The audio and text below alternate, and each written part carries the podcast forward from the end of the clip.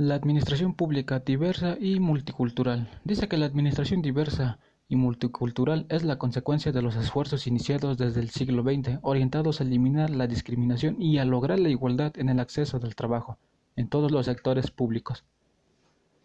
También dice que es una combinación de las luchas sociales y de la apertura de los estados para proteger grupos discriminados. ¿Por qué se les discriminaba a estos grupos? Por el simple hecho de ser de diferente raza, diferente etnia, tener un género diferente, una diferente edad, o simplemente por ser de diferente nacionalidad. Eso es lo que provocaban dichos movimientos. Y aquí surgió una combinación, luchas sociales, y de la apertura de los estados también para proteger a los discriminados, en este, en este caso para tomar las armas y proteger al más débil.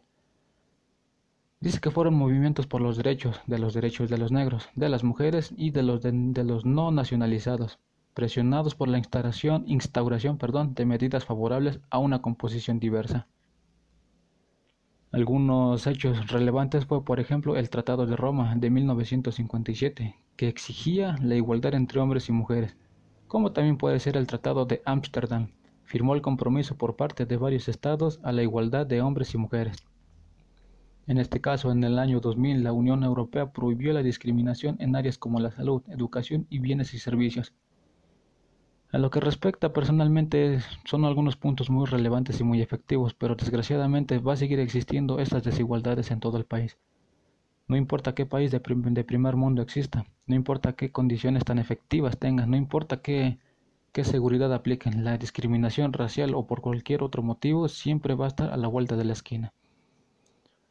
También los movimientos indígenas y populares lograron una irrupción en la esfera pública política, lo cual fue en América Latina del, del año 2000.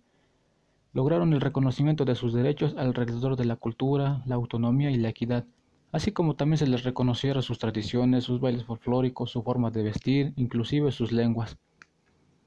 Para terminar, otros partidos plurinacionales que traían consigo la apuesta de a la institucionalidad que respeta la que promoviera e incluyera formas políticas y administrativas, donde cabida la población proveniente de las comunidades indígenas tradicionales. En pocas palabras, que todo esto se respetara, todos somos iguales ante la ley. No hay alguien que sea más, no hay nadie que sea menos.